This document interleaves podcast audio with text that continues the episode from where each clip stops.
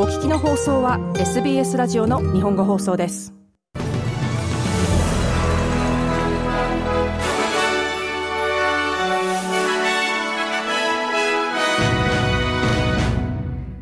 10月24日の SBS 日本語放送ニュースです。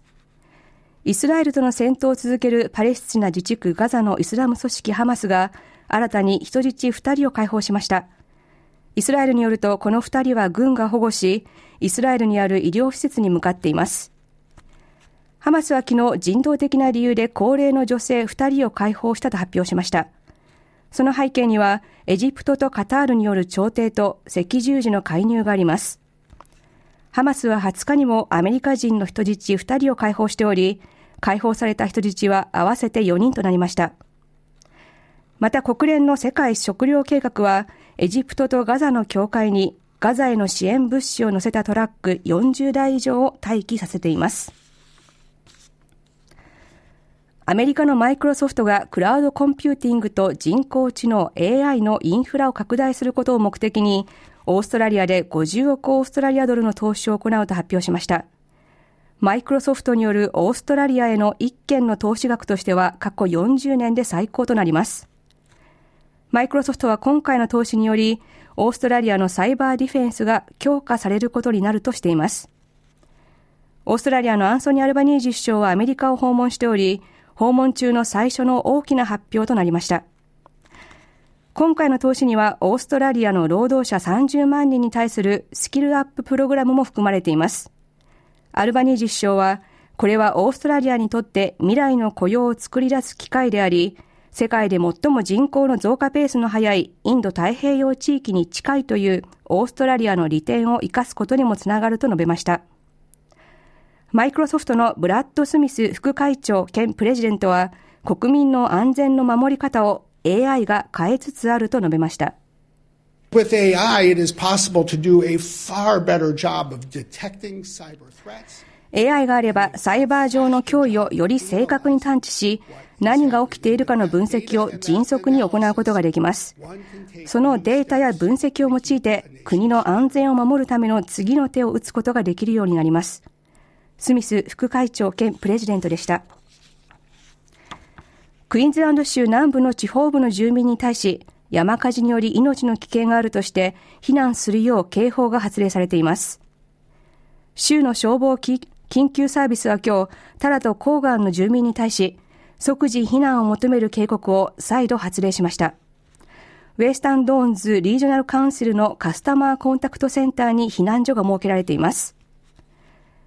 この警報では住民に対し、現在の状況では山火事による命の危険があり、まもなく車の運転が非常に危険な状況になると説明しました。そのため住宅に火が迫っても消防士が消火活動を行えない恐れがあるとしています。州地方部消防サービスのトニー・ジョンソン警視は民放チャンネル7に対し、消防チームが多大な困難に直面していると述べました。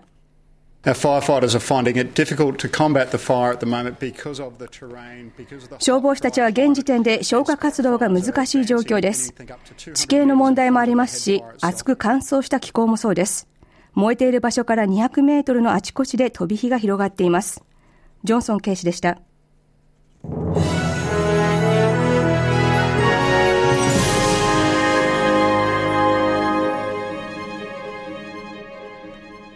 ニューサウスウェールズ州警察は州のミッドノースコーストで発生した複数の火災について疑わしい点があるとして捜査を行っています。州では各地で火災が発生しています。警察は今月17日にケンプシーの東15キロで発生した火災について一般からの情報提供を求めています。この火災はハットヘッドナショナルパークを3000ヘクタール近く焼いた後、火の勢いは抑えられています。警察はまた同じ日にクレセントヘッドで発生した2つの火災との関係を調べています。目撃、目撃証言のある白の日産のユートの運転手を探しています。昨日23日にはグラフトン近郊のニンボイダやシドニー西部ペンディス近郊、ペンディスの近郊で発生した火災について火の勢いは抑えられています。ビクトリア州政府のダニエル・アンドリュース前州首相の政界からの引退に伴い、11月18日に行われる予定のマルグレーブ選挙区の補欠選挙で、それぞれの党から誰が出馬するのか注目されています。州首相を9年務めたアンドリュース氏は先月首相を辞任しています。各政党が公認候補を届け出る締め切りは11月1日の正午です。無所属の候補が出馬するには、その翌日の11月2日の正午までに、350オーストラリアドルの預かり金を添えて書類を提出します。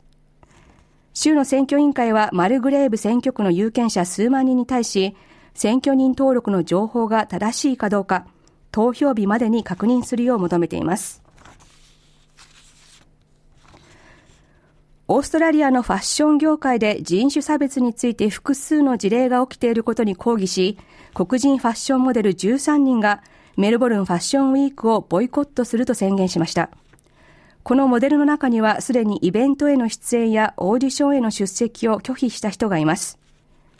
モデルたちの広報担当者は、黒人のモデルの報酬が白人よりも大幅に安いと述べ、フォトグラファーから人種的な抽象を受けたり、美容師たちがアフロヘアについて軽蔑的な発言をしたと主張しています。候補担当者は、オーストラリアのファッション業界では多様性が引き続き大きな問題になっているとか、え、語りました。I do think that it's not inclusive enough to make models モデルたちがオーストラリアでキャリアを積みたいと思うほどには、業界はインクルーシブではありません。オーストラリアが非常に多様であるとは思いません。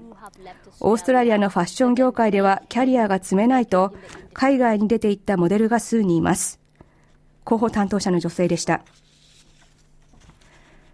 クイーンズランド州の50万以上の世帯やビジネスが間もなく、より速い速度のインターネットを使えるようになります。連邦政府が昨年24億オーストラリアドルを投じて始めた全国ブロードバンド網 NBN のインフラ改修事業が近く完了する見通しです。この事業は150万件以上の建物にフルファイバーの NBN アクセスを拡大するというもので、このうち66万件近くは地方部の住宅となっています。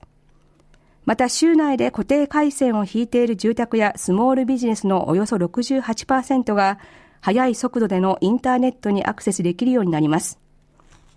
連邦政府のミシェル・ローラの通信省はインターネットへのアクセスは電気や水と同じように生活に必須なものだと述べました。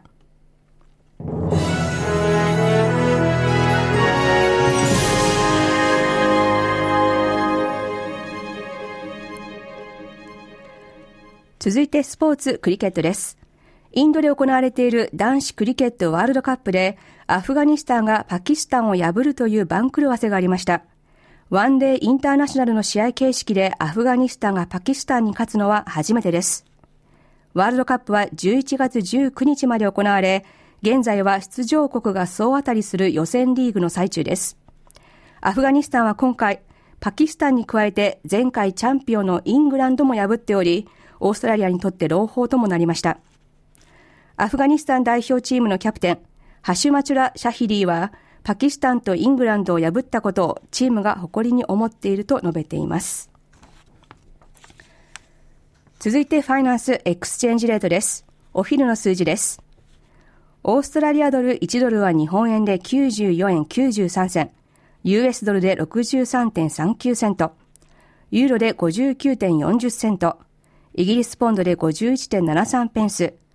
また US ドル1ドルは日本円で149円74銭で推移しています。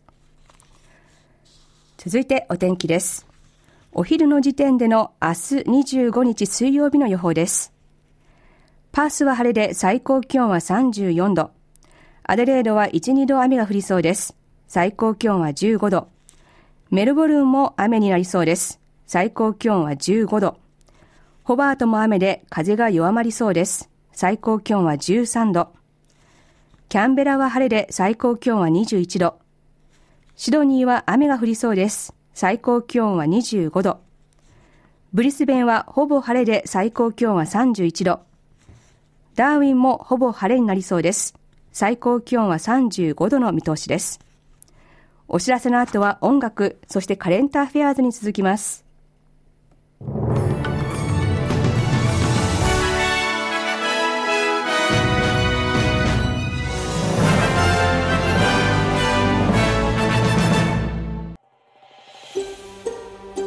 SBS 日本語放送の Facebook ページで会話に加わってください。ライク、いいねを押してご意見ご感想をお寄せください。